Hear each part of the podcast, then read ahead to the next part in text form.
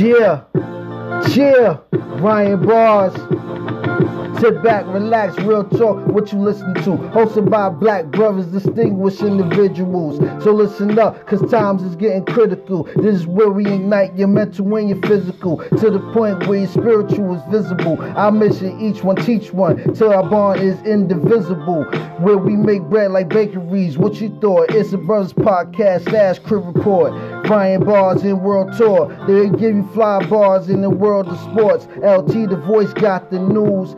J Boogie, PC Joe, yeah, they got the juice. And last but not least, we got Hawkeye and Mr. Wallace with the hot topics. Yeah, it's hard to stop us. Stop and be our last resort. It's the Brothers Podcast, Stash Crib Report. Chip. BK.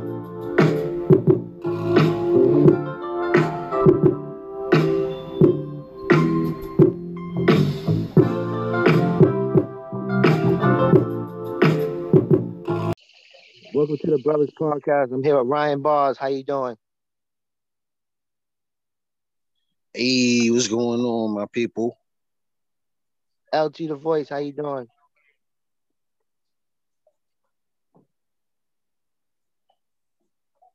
Chilling, chilling. Good afternoon, gentlemen. J Boogie. How you doing? Yes, sir. Welcome to the 4040 Club. Right. All right. We got LT the Voice with the news. Go ahead, boy.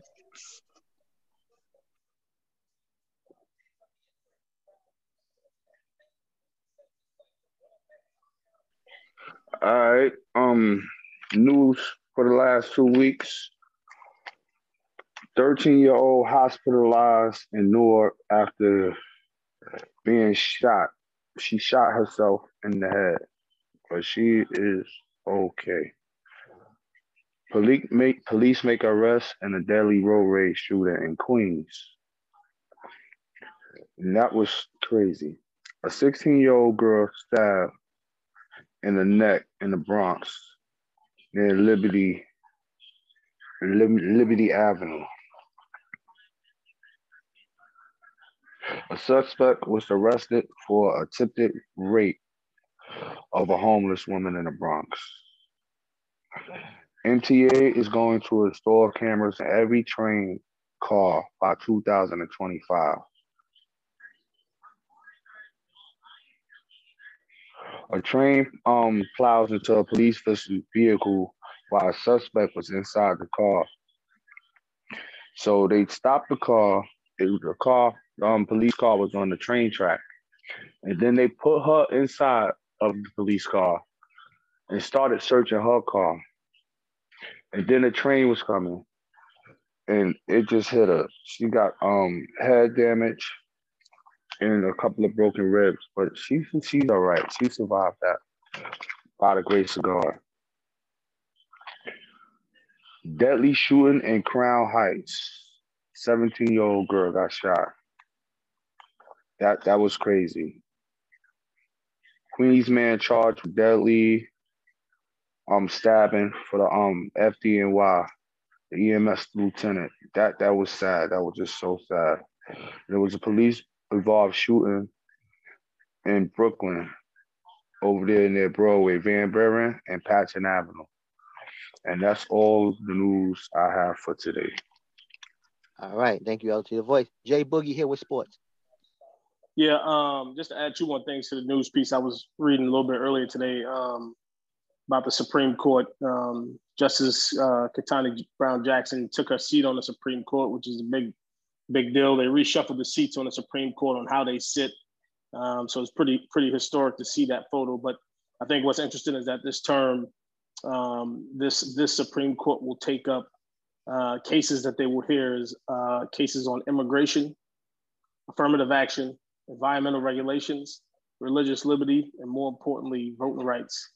Uh, and these are all areas, obviously, where the solid conservative majority on the Supreme Court uh, can easily, easily control the outcome. So I think that's something that we all should be paying attention to, particularly when you talk about affirmative action, religious liberties, and voting rights, as obviously that affects us as minorities more than anything else. And with a conservative controlled uh, bench, it's going to be very interesting the outcome. So I think people should be paying attention to that. You know, we we've we've kind of locked in on Roe versus Wade, but but these coming up is going to be very very important. uh, for us going forward and our children. The other piece of the news I saw was uh, Eric Adams is building like a 1,000 person bed tent up in the Bronx um, while he's trying to come up with a plan to, to, to put these um, migrants that have been bussed and flew up there by the Texas governor um, and the Florida governor, where he's trying to find places to put them. But I think what's interesting is the guy that he has building these this tent city, so to speak, is the same company that Donald Trump had contacted to build a wall that was paying millions of dollars. And so I think that's very interesting uh, and can't be can't be uh, overlooked either. That that's the person that he chose to go and build this little tent city in the Bronx. So pay attention to that too, and I think it's interesting, worth watching. Um, over to the over to sports. NBA preseason is underway. We're about a week, week and a half away from the NBA season starting. Uh, so here we go again. Um, I did read a report yesterday that the Pacers are now willing to trade with the Lakers. That's good news for you, Hawkeye. Um, the package would include Buddy Hield and Miles Turner, and the Lakers are now willing to give up those two unprotected first round picks. I know they've been trying for a, couple of years now to get Buddy Hield, but I think both Buddy Hield and Miles Turner would be a good pickup for the Lakers. Uh, and it's interesting that they're now willing to come off those two unprotected first round picks. Uh, the Celtics signed Blake Griffin to a one year fully guaranteed contract. Pretty cool for him. Um, OKC and the Rockets made a trade. Key pieces on this is um, the Rockets get Derrick Favors uh, and Mo Harkless and a second round pick, and then the key for OKC was was Trey Burke. Uh, he was the biggest. He was the big name uh, in that trade as well. Major League Baseball last last week of the season uh, coming up now. Judge obviously finally hit his number 61. He's still he's got one more at bat today to try and get number 62. Um, I think him hitting number 61 should finish off his MVP season and potentially a triple crown. He's sitting number two right now in batting average, but he's still got three more days to kind of get it up to see if he can he can secure that triple crown. But I think by all means, his MVP season is secured. Um, Albert Pujols, first ballot Surefire Hall of Famer, he hit a 700 home run. That was pretty pretty special to watch. And then the um, the Angels got pretty smart this year because there was a lot of noise about Shohei Ohtani wanting to come to the Yankees uh, as he was supposed to become a, a, free agent this offseason. They signed him to a one-year, $30 million extension uh, to avoid arbitration and then keep him keep him there in Anaheim for at least one more year to keep him away from the Yankees. And then the Braves and the Mets uh, down in the NL, they'll come down to the wire to see who will win the NL East. Uh, the Braves got a win last night. They're up one game now. Three more games left for those guys. Um, they both secured a playoff berth, but it's all about the first round bye. So whoever wins that NL East will get the first round bye. Um, NCAA football well underway as well. Georgia got a big scare yesterday.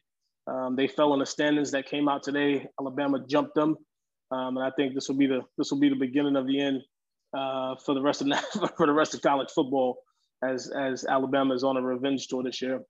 Uh, over to boxing, um, reports say Spence and Crawford their fight is in jeopardy uh, as there are lingering contract issues, particularly for those guys. It's, it's the it's the split of the purse. And I think we all knew that that was going to come down to that was probably going to be the major hiccup in this in this fight was the was the purse split. Um, Ryan Garcia constantly putting pressure on Tank Davis to fight. He's he's to social media, he's on TV, he's everywhere trying to trying to get Tank to come to a fight. And then obviously we saw Shakur Stevens dominate dominant in his win last week, um, but he had to give up his belts because he didn't make weight. Um, but obviously now he's looking at either Devin Haney Vasily Lomachenko, Tank Davis, Ryan Garcia, or, or Kambosos to fight. All big money fights. Uh, and so we'll see what happens with Shakur Stevens. And then finally over to the NFL, obviously the big story was the Tua Tagovailoa uh, and the missed concussion diagnosis on him, which was very scary. I don't know if you guys saw that game on Thursday, but that was a very, very scary sight to see him laying down there on that floor like that. Clearly, it was some neuro uh, injuries to his brain. Uh, and all of a sudden, he was now diagnosed with a concussion and he is in concussion protocol now both the NFL and NFL Players Association are both doing an investigation on this.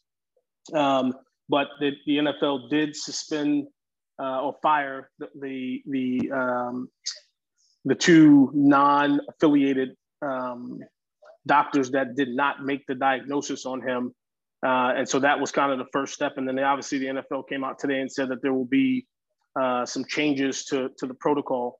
But like I said, like I was talking to one of my buddies, um, you know, I said those independent consultants uh, have to clear the player, but the team doctors and the trainers and even the coaches hold some responsibility um, just on a human level you know, with with their players to protect them. So even if the even if the doctors had cleared him, I think just on a human level, seeing how fucked up Tua was, they should have never allowed him to go back out and play Sunday. They certainly shouldn't have allowed him to play on Thursday uh, on a short week.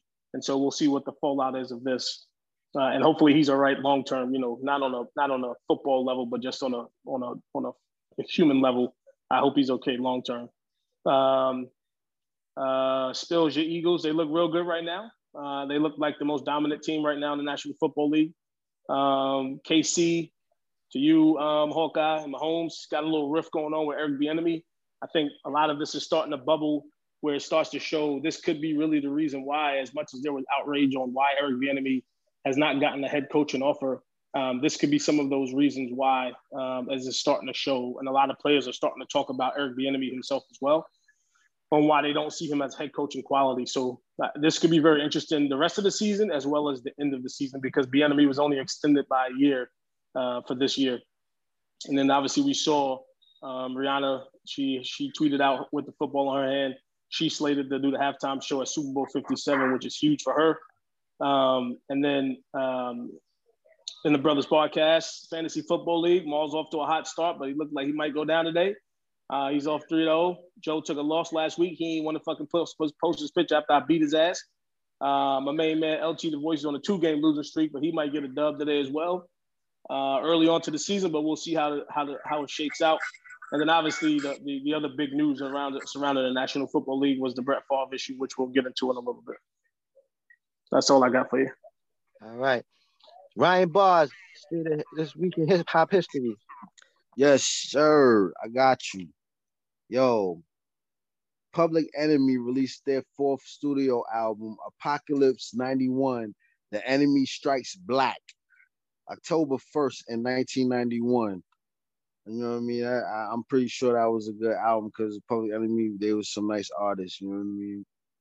Um, you know, remember my boy Flavor Flav, he was the hype man, you know what I mean? Everybody know Flav, everybody know Chuck D. You know what I mean? For and they they just a good group in hip hop history. But moving on, we got Outkast released their third album, Aquemini, September 29th, 1998. Now, you know, I wasn't a big Outkast fan back in the days, but I do, you know, remember some of they like you know what I mean. They hottest tracks from back in the days. They they they ain't nothing to mess with neither as a group in hip hop.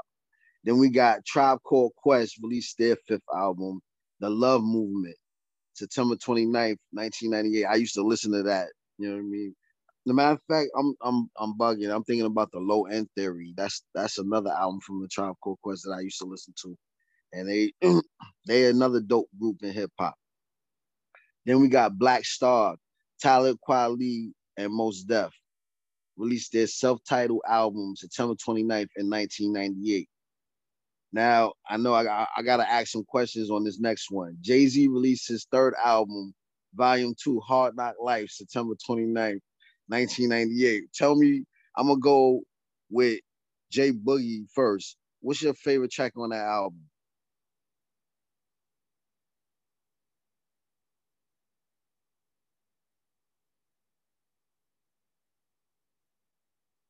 Right, let me ask LT, LT the voice. What's your favorite track on the album?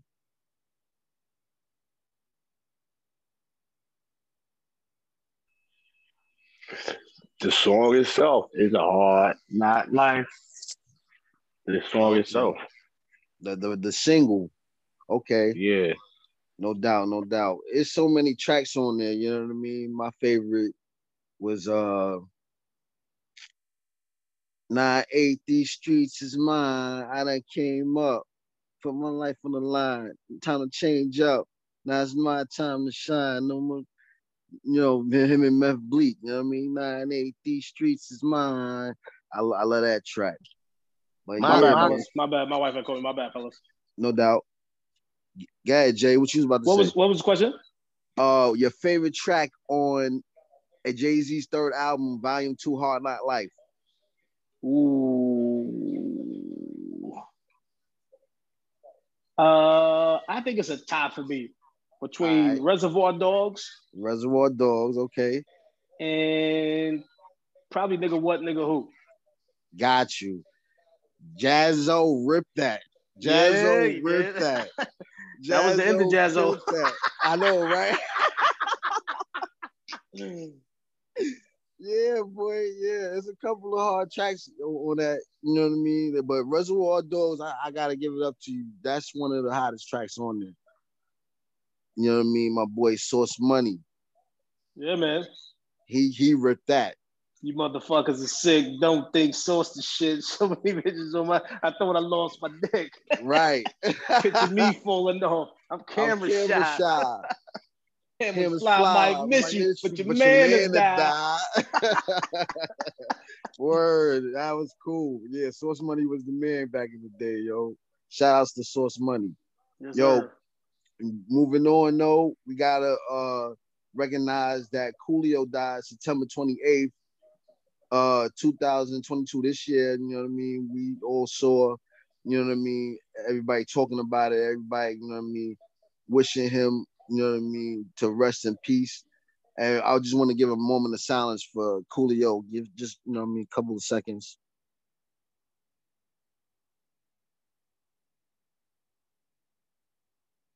Right, yo.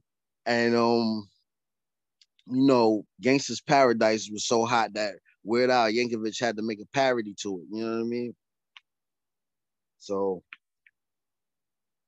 and then he had so many other tracks. You know what I mean? That had you dancing in the club. I remember joints from him. You know what I mean? That had me like, okay, he, he's a he's a dope artist. But yeah, moving on, we got KRS One releases first solo album, Return of the Boom Bap, in 1993. I wasn't a big KRS fan, but you know what I mean. I remember, you know, what I mean, some of his tracks, like I like the way he mixed reggae with his tracks sometimes. You know what I mean? Like he's a dope artist too. And then we got Method Man and Redman released their debut album, Blackout, September 28th, 1999. I had this album. My joint was Rockwaller microphone checkup, swing soul lecture. you know what I mean? Moving down me? the sector, Supreme Neck Protector. Protector. Yeah, they had some tracks on there. Serial Killer. Remember that joint? Yeah. Him and Redman, that they they uh, uh, a dope group together. I wish they made more albums. You know what I mean? But uh, then we got Kool Rat releases debut solo album 456 September 26, 1995. And then last but not least, Shyne releases debut album September 26, 2000. What type of bang? What he said? Slinging bang in the streets. Bad, bad boys. boys. What type of laying the trunk, for, trunk weeks. for weeks? Bad, bad boy. What type of ride Bentley, Bentley coops? coops. Aim, Aim for the, for the sky. Cock the, then shoot. Yeah, that's my dude right there. I'm so glad that he he his life has changed tremendously. You know what I mean? And now he's he's doing you know politics and you know what I mean. He getting his bag. You know what I mean. So I'm glad that he got out of hip hop. You know what I mean? And and changed his life because the way he was going, you know what I mean. It was it wasn't looking good for him. I'm glad he did his time, and now he's you know what I mean doing way better and and is it is it Belize, uh, Jason? Yeah, Belize. Yes, Belize. Okay. Yeah, he he you know what I mean looking out for his people. And, and it's interesting enough for him, man. He's got aspirations to be the next prime minister. Wow, that's cool, man. See, that's that's that's black excellence right there. You know what I mean? You can't keep us down. You know what I mean? We we we come from the slums and then we make it out of there and then you know what I mean make it better for ourselves. So that's that's black excellence right there. I gotta give a shout out to Shyne for doing what he did. Shyne Po. All right, that's that's the end of this hip this week in hip hop. I give it back to Hawkeye. All right, thank you so much for that. No All right. Problem. So, Brett Favre, the ex NFL QB, is accused of misusing of Mississippi State welfare funds. Um, tax records, which are obtained by ESPN and uh, Athletic on September 28th, show that Brett Favre charity Far From Home funneled more than $130,000 to the University of Southern Mississippi Athletic Foundation from 2018 to 2020. The, the, the, charity was originally created to help charities that provide support to underserved and disabled children and breast cancer patients. Basically, they're saying that he's using the the this this money to um, to fund a val- a new volleyball court, and his daughter um, plays volleyball. Um, Brett Favre, um, you know, he has denied these allegations. Um, he has, and he's been using his um, influence, especially with the elected officials, to help him in this situation. Um, I'm gonna start here with um, LT the voice. What's your thoughts on this? That's crazy. For the simple fact, it'd be a lot of these white people that be using um government money for shit like this. It's not the first time it happened. It's just that he got caught. And it's fucked up because people need this money. They take the money out of people's mouths and people kids' mouths that's that really need it. You know what I mean? There's a lot of hungry people out here. And it, that's just ridiculous, man. You got all this money from the NFL already and you still taking more money. That's just being fucking plain as greedy. That's my take on that. All right, Jay Boogie.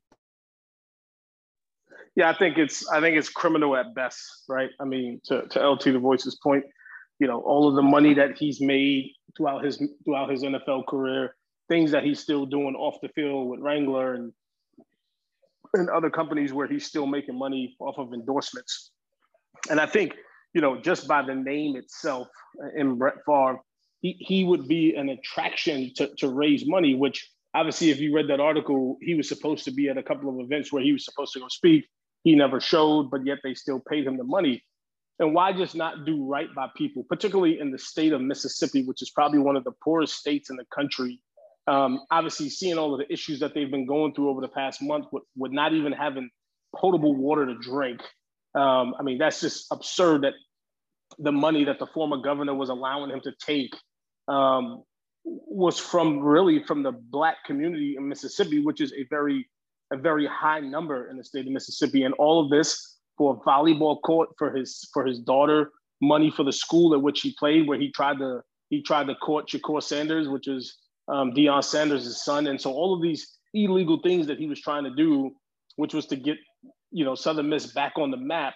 Uh, but he did it at the cost of other of other poor people, and and even trying to court a young black man, you you you felt that it was okay to destroy other black people in order to get this one man, one young man, to come uh, to your school for for namesake, and then you know I I just think it's fucking criminal, and I think it's not talked about enough right now. ESPN has kind of picked up the stories again about him.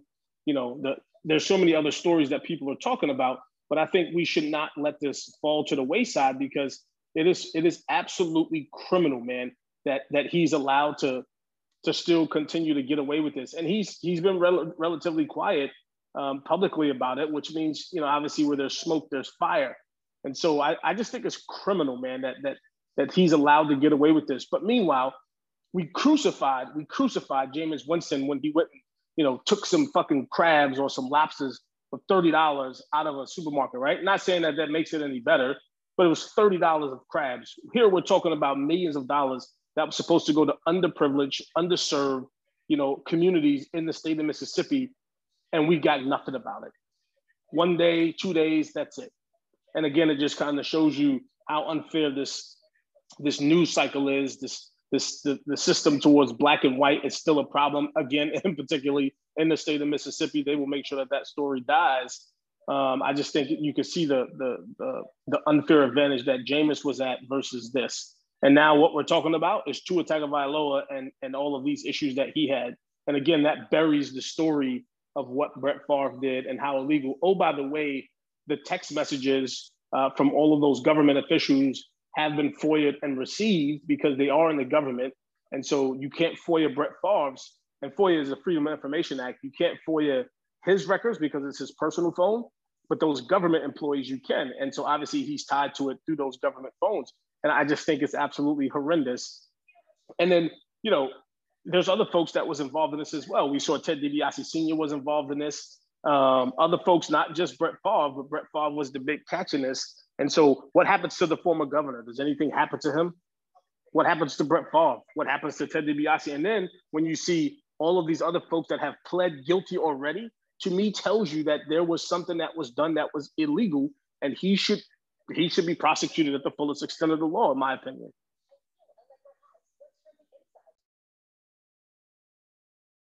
Ryan Bars, your thoughts? Yeah, man. When I first, you know what I mean, started hearing about it in the news, I was like, wow, this dude is super rich already. You know what I mean? And this is what he does, you know what I mean? Like it's it's super corrupt, you know what I mean? And I I feel like, you know what I mean, as a a recipient of, you know what I mean, like food stamps when I was younger, you know what I mean? I I I feel bad for the kids in Mississippi, you know what I mean, that not getting what they deserve. You know what I mean? Because they could they could just be like, oh yeah, they deserve eight hundred a month, but we, we gotta give them five hundred a month because Brett Favre need the volleyball court for his daughter. You know what I mean? And they sitting there starving at the end of the month. You know what I mean? Thinking about when they gonna get their next meal from. You know what I mean? Because he wants to, you know what I mean? Like Jay said, put Ole Miss on the map. It's really ridiculous and it's very shameful. And I hope they get to the bottom of this so that, you know, if they do find him guilty, he can do his time for the crime that he's doing. And that's my take. Yeah, I mean, um, you know, this is a, a really sad situation, but you know, Brett Favre has been, you know, as far as um, you know, been a lot of stuff that he did has been put to the wayside anyway. As far as the situation with Jane Sterger from the Jets, when he was sending her lewd pictures. wow. You remember that? Yeah. He was with the Jets. I forgot about um, that. And you know, nothing came about that, but you see, um, you know, other coaches and players, you know, they'll get crucified for doing so, or even legal charges will be put against them. So I don't know. Jay, but what do you think about this Brett Favre? Do you think he's gonna get um Brett Favre is just not a good person. You know, Shannon Sharpe hate him for some reason. I don't know what happened, but um well that's all related to his brother and how he treated his brother. Right. So how did he treat how did he treat Sterling Sharpe? I don't I haven't heard anything about that, but yeah, he he he was not treated very very fair uh, by Brett Favre back in those days, and and then and this is not an excuse for Brett, but Brett was heavy on drugs back then.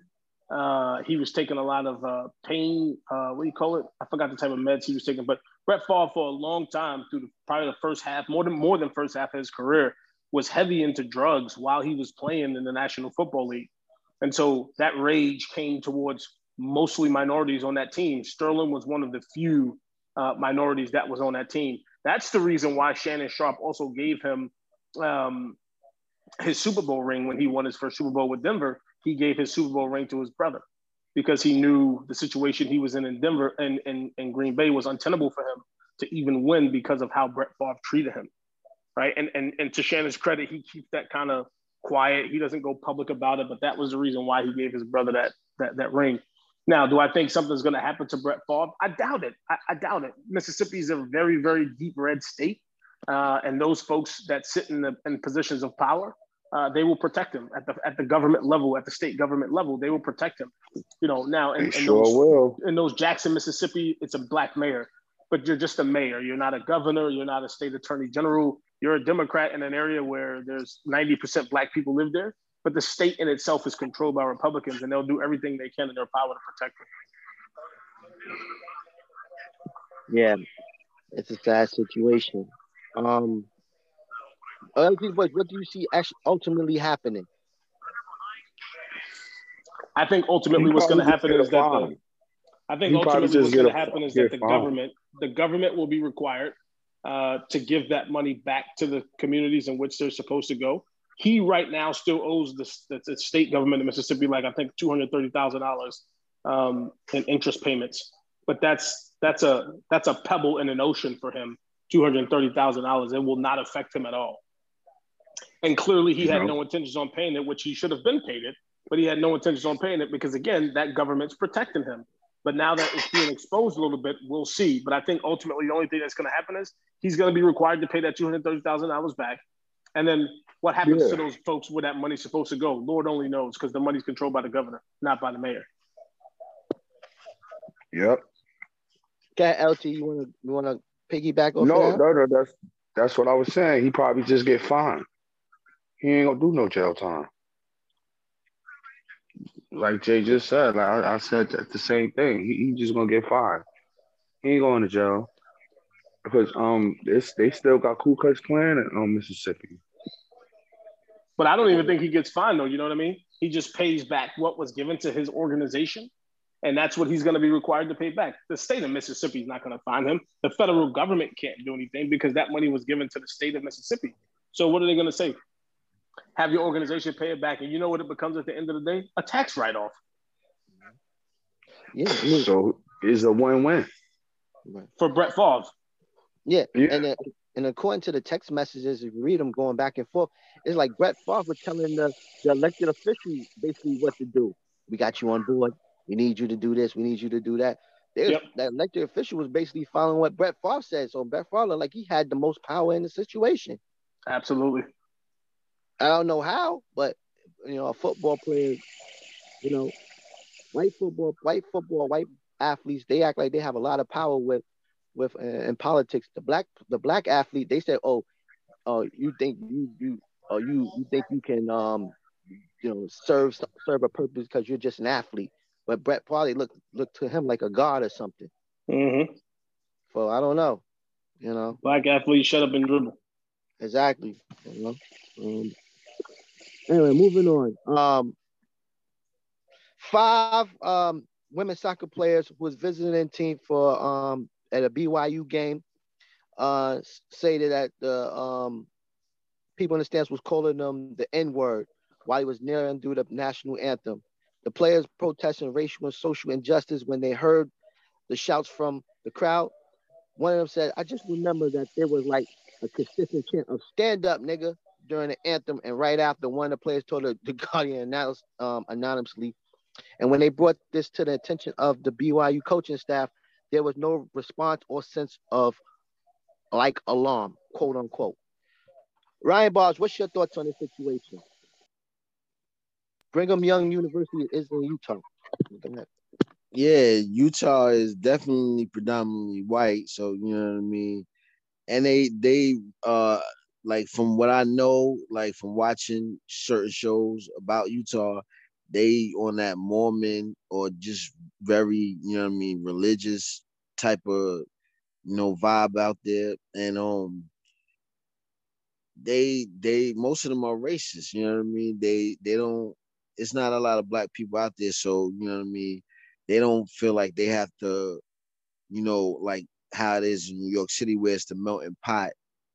You know, more white people, you know I mean. They cool with us, you know I mean. They they adapt to living with us, you know I mean. But as far as in Utah, they don't have to, you know what I mean, because they the majority there, and um, it's a shame, you know what I mean, that they still act like it's the 1960s, you know what I mean, or the even the 20s, 1920s, where you know we were separated and we couldn't, you know what I mean, enjoy things together. They they take it to a place where you know we feel uncomfortable, you know what I mean, as black people. And you know, just shouting out those racial slurs, you know what I mean? They should have the audience members should have got kicked out like you know like it was somebody getting assaulted because that's really what they do they mentally assaulting these players but uh yeah man that's my take on that yeah i mean this is the second claim because also like um a duke university's women's volleyball player she made a claim that the at brigham young university they used racial slurs towards her as well so this is the second uh, situation that happened at this school. Um, so you know, it is what it is. LT the voice, your thoughts.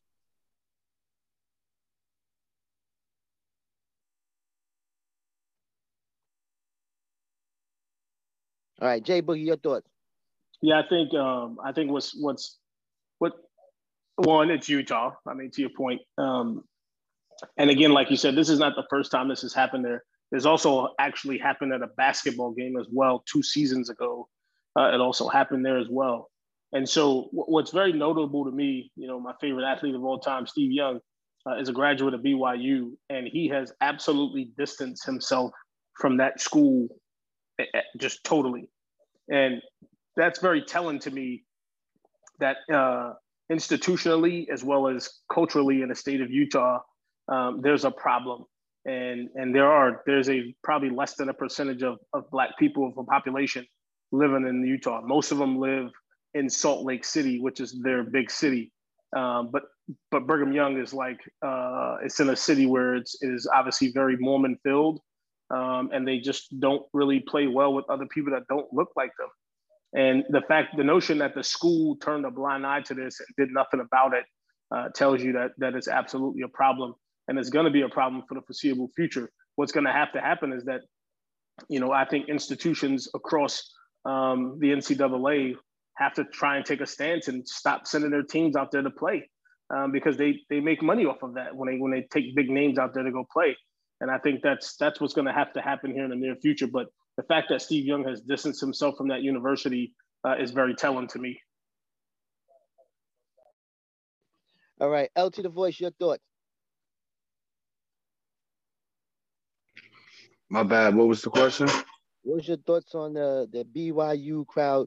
Um, you know, saying the N word to um, the uh, volleyball players. Oh, I didn't get much um outlook on that, but that's just ridiculous because the world we living in today, you got to be cautious of what you say out your mouth. So you know that that was messed up. I don't know if it was a race thing or they was just young, just saying it, you know, fluently like we use it. But people got to be careful what you say, what you post on on um, Instagram and, and you know in the media. You got to be careful nowadays because any little thing could offend somebody. That's my take on that.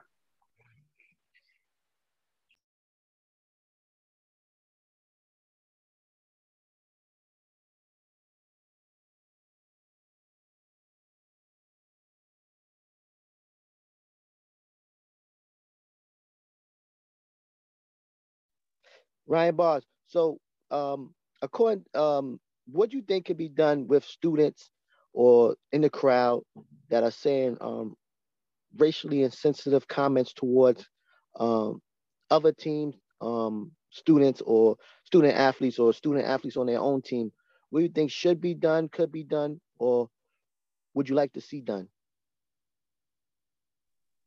Well, you know, it's kind of hard because it's not like they can really see. You know, I mean, they they can, you know, I mean, like security guards that's there, you know, working in in BYU, they can actually, you know, throw out these people that are being a nuisance towards the players.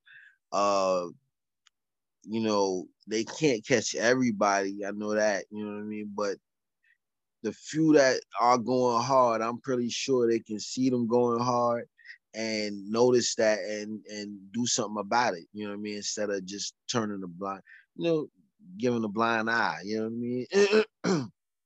and uh, you know, it's like they should be banned. You know what I mean? Like it's just too much. You know what I mean? Like they they need not to be able to see another game for the rest of their life. They should get lifetime banned from the uh, volleyball games and you know kicked out immediately. You know what I mean? The same game that they said it in, they should be kicked out. Not not you know uh, we got to deal with this later because I I I, I don't want to hear none of that. I want you to deal with it now.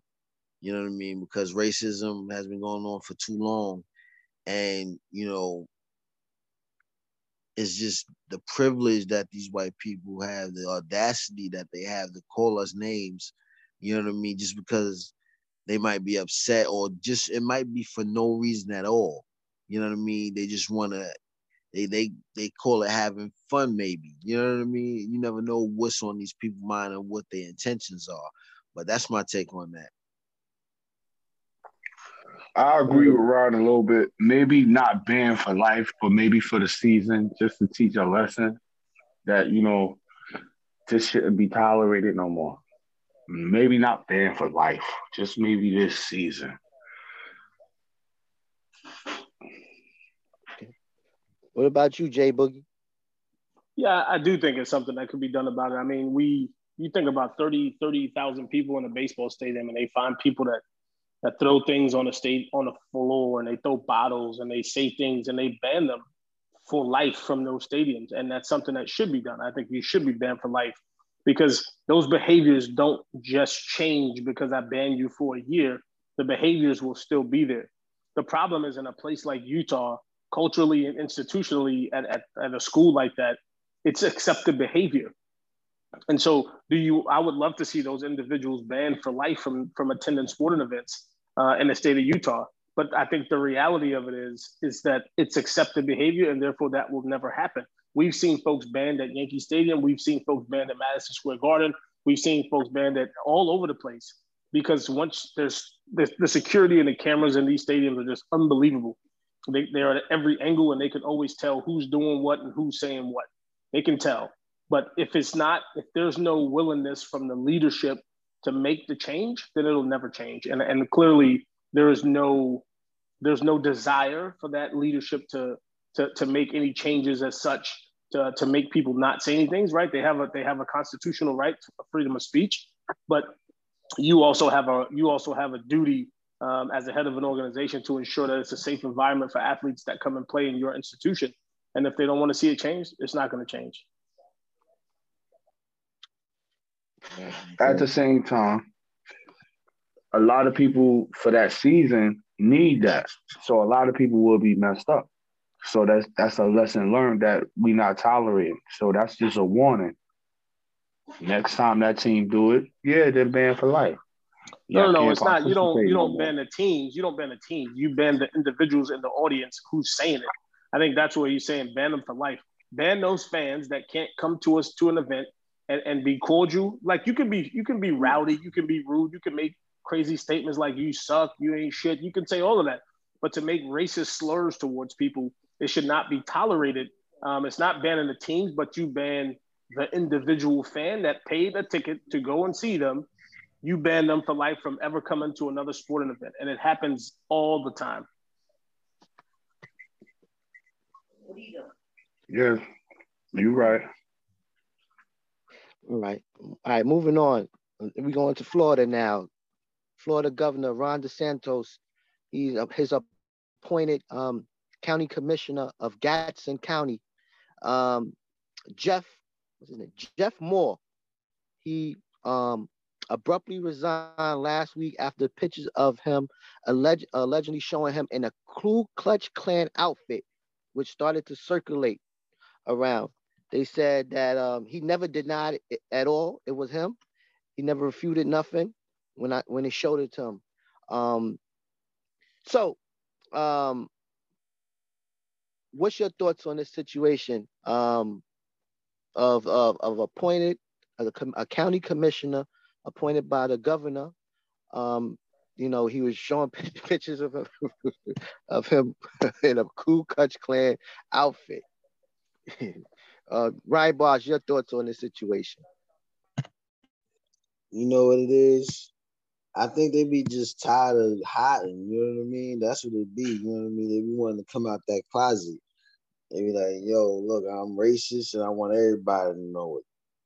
But you know, I just think, you know what I mean, it's it's a shame that we have KKK in 2022. Like they should be looked at as a gang, you know what I mean? Like the same way they treat the Bloods and the Crips and the Vice Lords, the folks and the G- GDs and the BDs, they should be treating the KKK the same way.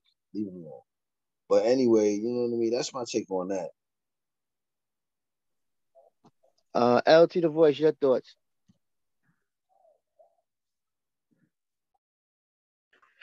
He's showing his true colors.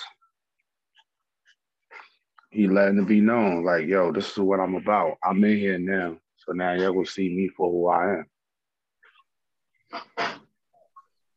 Trying to bring that old thing back. That's what he's doing. He said, I'm keeping it like this. Now y'all see me, so y'all know what time it is. And that's the crazy stuff. That's the people we put in office. But if, we wish to run for something, we got to do an extensive background check. They want to know who your mother was, who your grandfather was, who your great great grandfather was. They want to go do through your whole family tree before they put you in a seat. Was you in this thing? Did you do this? Were you that? Were you? It's crazy. People put stuff and hide it under the rug, and then later, when they get into certain positions, they want to come out. It's like you could be with somebody for years and they really don't know who they are So that one day, we're like, oh wow. But I knew you for 20 years. I didn't know this was surprise, surprise. That's my take. Jay Boogie, your thought. Yeah, so I think one, the fact that he resigned, um, uh, I will give him a little credit for resigning and the governor did not fire him or force him to resign. He resigned, uh, which tells me he knows he was wrong and he was fucked up. Here's a guy that was appointed in a, in a county and an area in, in Florida in which most of the appointed folks in that area are black people. Like, and, and if you read the article, it stated that he was the only non-black person that was appointed uh, to any board seat uh, as a county commissioner, et cetera, et cetera, in that neighbor in that area of Florida the notion that the governor's office didn't know anything about it is beyond me. Um, the other part about it is they, they they're gonna this will blow over like nobody's business because they were dealing with all of the hurricane stuff, right? And then there's no doubt about it that Ron DeSantis is obviously preparing uh, to probably announce a run for president in 2024. And so this is something that he absolutely wants to blow over. And I think that's exactly what's going to happen here. Another issue like this that will blow over. Um, and so, uh, yeah, they do do background checks, right? I get background checks done on me all the time, but you know, how extensive are they? They don't go and search for pictures and things of that nature of you. They look, they you know, they check people's social media these days, you know, and see what type of lifestyle you live before they appoint you to these jobs. So clearly, the governor thought that he was someone of influence and importance to, enough to to appoint him uh, to this position. Again, kudos to him for resigning. I just still think it's crazy that in 2022 we're still dealing with closet racist people. But again, I give him all the credit in the world for resigning and not staying in the seat and pushing the issue because the governor could have easily pushed the issue and let allowed him to stay in that seat, but he did choose to resign, and so I do give him credit for that, and that's all I give him credit for. But there are still closet racist folks in this world. Um, obviously, we've seen them over the last you know six years or so since Trump became president, um, and it's not going to stop. It's just a matter of people paying attention and staying alert uh, to these types of folks that, that are around. But it goes back to, you know, understanding, you know, elections have consequences. And when you when you elect these these top level folks who have the ability to appoint, uh, where we have no say in of people who they appoint because he was appointed, we didn't. Though that those types of folks are not elected; they're appointed by the governor. Elections have consequences, and these are the consequences of allowing Ron DeSantis to be reelected for governor uh, in the state of Florida, and this is what you're going to deal with.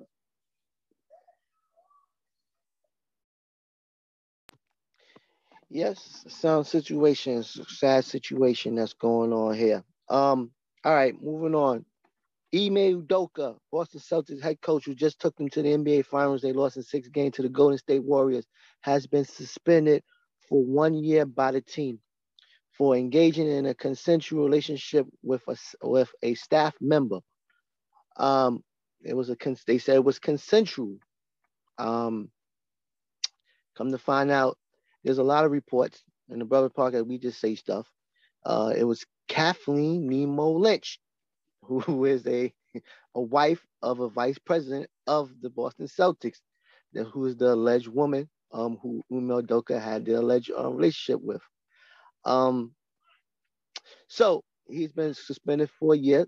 Ime Udoka, who is um, he's the fiance. He's not married to Nia Long, but he's in a relationship with Nia Long. They have some. They have kids together. Um, so the lady, um, Miss um, Miss Nemo Lynch, she was a. Uh, she used to, um, you know, um, to do flights and stuff for Nia Long to help her get to the game and stuff of that things of that nature. That's what she used to do. And they see a lot of pictures with her on on um like on the finals. You see pictures with her. You see her on the floor on the Boston Celtics. So a lot of things has been going on. It's a messy situation here. Um, Brian Bars, what's your thoughts on this situation? And do you think he deserved this um that year suspension? Ryan Bars. Yeah, um, I don't think he deserved a whole year suspension. You know what I mean? Because it really was his business. It wasn't like he raped somebody or sexually assaulted somebody. It was consensual. But you know, I think they thinking about the bro code. You know what I mean? You can't be doing that to your homies. You know what I mean? That's the reason why they trying to, you know I mean, give him that year suspension. But you know I mean? He he he Eric Benet, man. He got Nia Long, you know, got kids. He's about to get married to her, and then he mess up and mess with one of these white girls, you know what I mean? That's yeah, he know he ain't supposed to be messing with staff. That's like number one HR rule, you know what I mean? But he messed up and you know a, a, year I want I wanted to give him a whole year, you know what I mean? Maybe six months, I mean, uh, or something like that, but not no whole year. That's my take.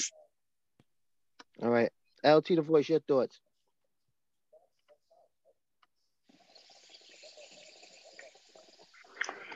It's in the handbook. It's protocol.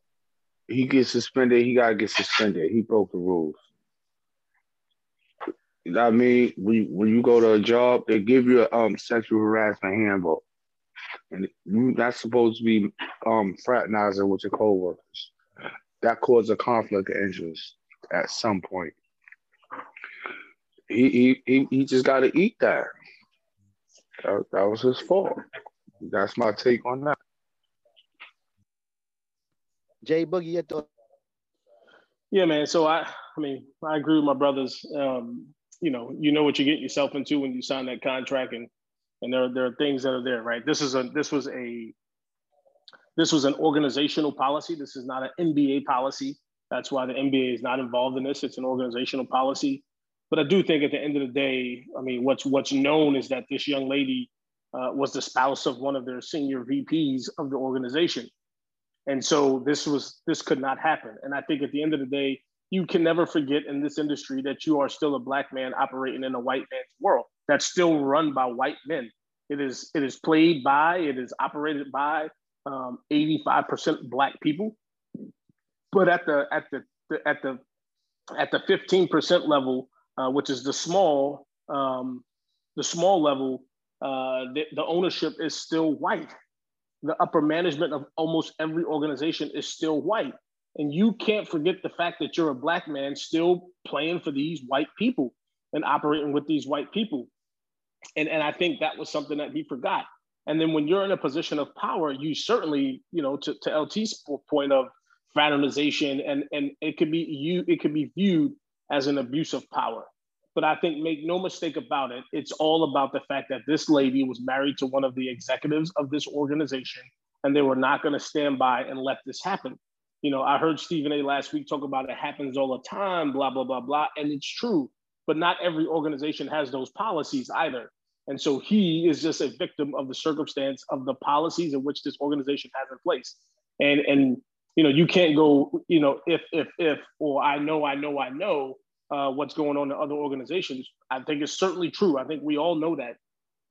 But it doesn't take away from the fact that you violated the policies of the organization which you were working for. I, I, I do think, you know, a year was extensive, but it was also to send a message to him.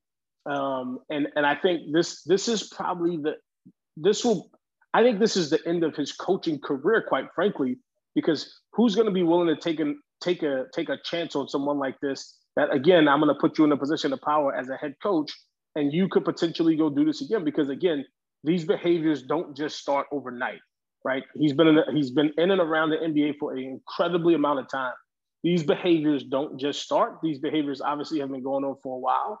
And so who, who's going to be willing to take a chance on him? Again, I don't think a year was was was um, fit the crime, but I think there's more to the story that we all don't know about um, that forced the owner um, to go out there and do this. Um, and so I think, you know, unfortunately for for Ime, I think this this could be the beginning of the end of him. And then obviously you've seen, you know, I love Malika Andrews dearly, but you know, I don't think she should have come after the interim head coach either the way she did. And so in this world of, of a 24 hour news cycle and social media, there's so much information at people's fingertips at this point where it, it, makes it very hard for people to bounce back from these types of things. And I think it's going to be incredibly, incredibly difficult for Ime Udoka to bounce back from this. Nah, his career is basically over. Um, well, in Boston is over, but you know, do you think I'm gonna ask Ryan Barr? Do you think if if this uh, female was not the wife of a vice president, do you think they would have um, suspended him this long, or if at all? Yeah, man. Like, I think if it was just like you know, I mean, somebody that just worked there, it would be totally different. But since it was somebody that was up there in rank, you know what I mean, they was like, oh, we gotta teach this man a lesson. So yeah, that, I feel yeah, they trying to teach him a lesson, and he should know from now on, you know what I mean, to keep his thing in his pants, you know what I mean, especially with these white women, you know what I mean. That's my take. What about you, Jay Boogie? You think it was somebody? If it wasn't um a vice president wife, you think he would have been, you know, the, the he wouldn't have been suspended this amount of time? So I, I don't think it would have even been leaked um, if it wasn't the because they leaked this clearly, right? Because again, it's an internal thing, uh, and then someone someone obviously within the organization leaked this to ESPN and whomever else they gave it to. Uh, this was clearly a controlled leak and gave them all the grounds to get rid of him. If it if it was not the spouse of an executive, I think they would have dealt with it internally, and this would have never came out to light. Um, because again, I think it happens all the time. But to your point, um, Hawkeyes is is it would have never to me. It just would have never come out if she was, uh, you know, the ball girl or some shit like that. I don't think it would have ever come out. But because she is who she is, it came out, and they forced the issue. Why you think that um her name hasn't been released yet? Um, I think it's to protect not only her but the rest of the women in the organization. And I think the other reason why her name hasn't come out is because you know the initial report said that this was a consensual thing, and they don't want it to seem like it was consensual. They want now at this point to make it seem like it was workplace harassment uh, by Ime Udoka, and this only gives them more fuel to fire to say, "Hey, this was harassment. We're going to protect her as the victim," versus initially saying that it was consensual, um, which I think they leaked that initially that it was consensual, and then they changed the narrative, and so they won't release her name just because it gives them more grounds to say we will we will fire this guy. Um, everything that the punishment we've given him fits the bill. And so I think they're, they're doing everything they can to protect her and the executive, quite frankly. Well, the, the well then she probably after she got caught, you know, um, she probably went and said, you know, he's forcing me to do this. That's what probably what happened. It's probably was that's probably what it started off as consensual. Um, but it's a lot going on here. I mean, she probably went to her husband and told him, like, oh no, he's he's forcing me this and that. And she's trying to save her family, knowing she had a, a, a had something to do with this situation as well. I don't yep. think Ime Udoka is going to, you know, um, um, force the vice president's wife to do something. I mean, at the end of the day, who has the power to fire him, to trump mm-hmm. him? So it's no power and control situation with this situation. She actually has the power over him because she could get she can go back and say something to her husband and have him fired tomorrow, which is probably what she did when they found this out. So, you know, I don't I, I don't think it was no harassment. I think it, when they got caught, I even heard some reports that, you know, they they they found out about it. They had a, a sit down with these two and told them to stop. And then what happened was she got caught on the ring camera. He was talking to her on the ring camera. The husband caught her on the ring camera talking to Ime and Ime was telling her, it was saying some stuff to her that probably she you know, they had that type of relationship. But she said once he got was brought it to the attention, brought it to the attention that he caught her, she said, "Oh no, he was harassing me." yep, yep. She flipped the story real quick. Yeah, she flipped the story real quick. So, um, Ryan Bars, what's your take on um him cheating on Nia Long for for this woman? And how dumb is he? Yeah, man, he's super dumb. Like I, I ain't gonna front. I never seen no the woman, but I know she. I'm pretty sure she don't look better than Nia Long. Uh, no, so he crazy. Yeah. But um, yeah, you know, I guess that's his lifestyle. You know, he came from being a basketball player. You feel me? Then now he a coach. And I guess he never left that that old lifestyle alone because he probably been doing this for years since he was with the Spurs. You know what I mean? Taking taking all the boys out to the bar, the strip clubs, and whatever. That's my take. What about you, Jay Boogie? You think how dumb is he? I think he's incredibly dumb uh, for even, you know, entertaining something like that, particularly with inside of the organization. I think you know you've seen many of people go down, and it's like there are many of lessons that are out there for him to have seen to say that this was very dumb on my part to do this. Um, but the damage is done, and it's too little, too late. I think he's incredibly stupid for doing this shit, and you know you don't fraternize within the organization. I just you know you just don't do it. And he and that was the worst mistake he made. I mean, he went for the top. I mean, right? I give him credit. I give him credit for that. He went for the top, but like, goddamn, bro, it cost you now, man. Yeah, it cost him. It's gonna cost him a lot. It's gonna cost him his relationship. It's gonna yep. cost him his career. You know that that piece of punani is gonna cost him. Gonna cause him a whole lot of pain in the long run. Yep. I hope it was worth it, Ime, because you got you doped. he damn sure got you doped. You got you doped, Playboy. Shaq said they asked Shaq about it on his podcast. Shaq said, "I'm not the one to be asked because I'm a serial cheater." I saw that. Yeah. he said it cost me my family. He said I bought a house for the children. The children was gone. It cost me my wife. It cost me my family for me being a, a serial cheater. Yep. And I'm like, damn, I felt bad for him, but that's the life of the NBA, man. They got so much women throwing stuff at you. You gotta be really, gotta be really, really, really, you know, you know, discipline entwined with yourself. Yeah, you gotta be really that. You know what I'm saying? Because yeah, it's the life of a sports athlete, man. They throwing it at you left and right, and and for for better or for worse because they all trying to get a come up, and sometimes it's good to just close your eyes and keep moving forward. You know what I'm saying? Right, LT the voice. My eyes was wide open.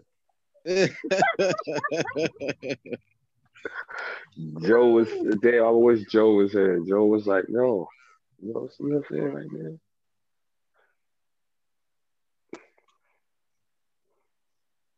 What, My nigga Joe was holding me down. all right, man. Um, I um, you know, so last thing, um, we had an event this past week.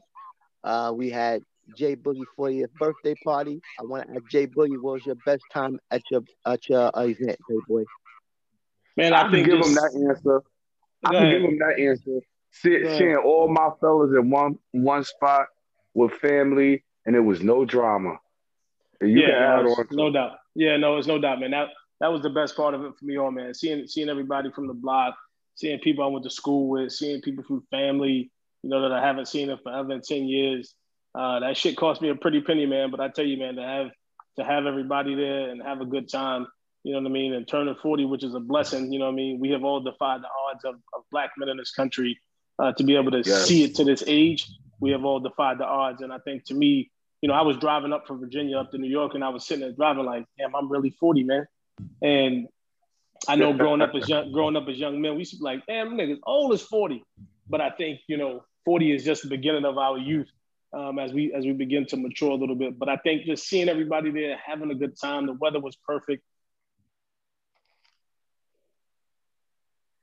No doubt, no doubt. That was your first birthday party, right?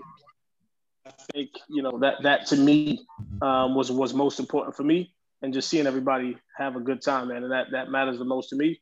Uh, I don't put a you know everybody was asking, "Oh, you pay for all of this?" I'm like, "Yeah, man," but you don't put a cost on on happiness, man, and you can never put a price on people's happiness. And I, again, to see everybody, I mean, I've seen folks that I haven't seen in 22 years in there, man, um, and that was just a great time for me and my family. So it was a great time, and I appreciate everybody coming out having a good time, breaking bread, brotherhood. Can't can't replace it. You know what I mean? Definitely. That was your first birthday party you threw for yourself, right? That was my first birthday party I ever had for myself. Well, definitely, definitely, definitely. Ryan Bars, when the last time you had a birthday party for yourself? Uh, this year, man. You know, like my, my daughter, her birthday is four days before mine, so we celebrate ours together, and we mm. always oh, go out wonderful. to Myrtle Beach. Oh, that's what's up. You know what I mean? Pop bottles. now yeah, popping no bottles nigga. Popping that Capri Sun, you heard? Yeah, that Capri Sun. Pop, pop, pop that juicy juice. what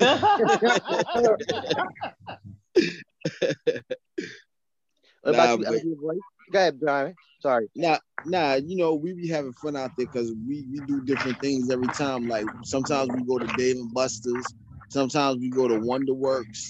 Sometimes uh, I remember we went to this uh, Japanese spot and they was cooking right in front of us and they had these tricks where like he had a squeeze bottle and um it looked like it looked like a mustard bottle, right? But he'll squeeze it on you and we'll think we got mustard all over us, but it's a little string that held, held the top to it.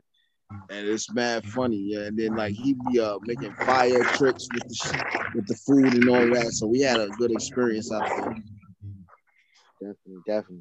What about you, LG Boys? When the last time you had a party? Uh, I, oh shit, not a birthday party. Since I was little. no cake and ice cream when you was a kid. But as far as a birthday party, birthday party, nah. I just always went out, um, just celebrated. But I have a party. Yep, uh, we'll t- have one this year. No, I could wait till my 45th birthday. I, I, tell you honestly, though, Mo, like you know, the, the, most important thing, you know, besides seeing everybody there, was was having my kids there with me. You know what I mean? Yep. Um, and having my having my three girls there with me was was like incredibly important for me. And you know, people's like, "You gonna bring your kids?" I'm like, "Yeah, absolutely, man." Word. Like, this ain't, this ain't about them. you know sketchy stuff, man. Like this is about yeah. This family. ain't that type of party. Right. We don't party like that no more. You know, it's not like the kids ain't. I mean, we go out to eat and shit. I have a drink there, so it's not like they ain't never seen nobody fucking drink. Um, and so I think that was incredibly, incredibly important for me and meaningful. You know, for my kids to be there. Um, they were they were more excited for the party than I was. Hell. they just wanted to go out and chill with daddy, hear some music. Yep. Wow. You know, kids see, see their little cousins they and shit. Nighttime, they stay out late. They like they, they don't care as long as they stay out late. I'm outside late. Mm-hmm. You know what I'm mm-hmm. saying? I'm an adult now. Word. I'm saying uh, date Yo, now, I, I, passed eight o'clock. I'm still up. Mm. you know how that goes. You know what I'm saying? like you say you're outside, but you ain't that outside. Word. Word. And you outside, but you ain't outside outside exactly. And, and Spot showing yeah, off yeah, his dance moves. LT voice showing off his dance moves. I think I couldn't let him just get all the shine. He's lucky I wasn't dressed, nigga. He's lucky I didn't have my Versace shirt on. Again, nobody gave a fuck about what you was wearing. yeah. Don't came up in there looking like GQ and shit. Yeah, you, you know, the only, you know the only person people was checking for me. Exactly. That's it. They looking because the party is about me. It ain't about you. Nobody care what you with. That's why I didn't want to come out flyer than you, brother. That's why right, I so said. What, so what you complaining about? Then? If I had that Versace shirt on, it would have been a contest, bro. What? You kept going back to the bar. huh? More Hennessy, please. You kept going back to the bar. yeah, yeah, yeah, yeah. Yeah, I kept going back to the bar. That's where your ass went made a beeline, come in, talk next to you, where spot going. You at the bar, back on the line. so, start, start, start charging him. You know what I mean? You know, good time, good time, good time. Um, let's go. Final take, Jay Boogie. Um, look, man, again, man, I'm uh I'm thankful, I'm blessed, blessed to see 40 years old. Um, you know, it's I think uh one thing about this party was it, it took a lot of teamwork, man. And I think the nice thing about teamwork is that you always have others on your side. And uh, seeing those folks that was there was, is I know that there's folks that I got on my side, so I appreciate it. All right, LT the voice, final take. Um, final take.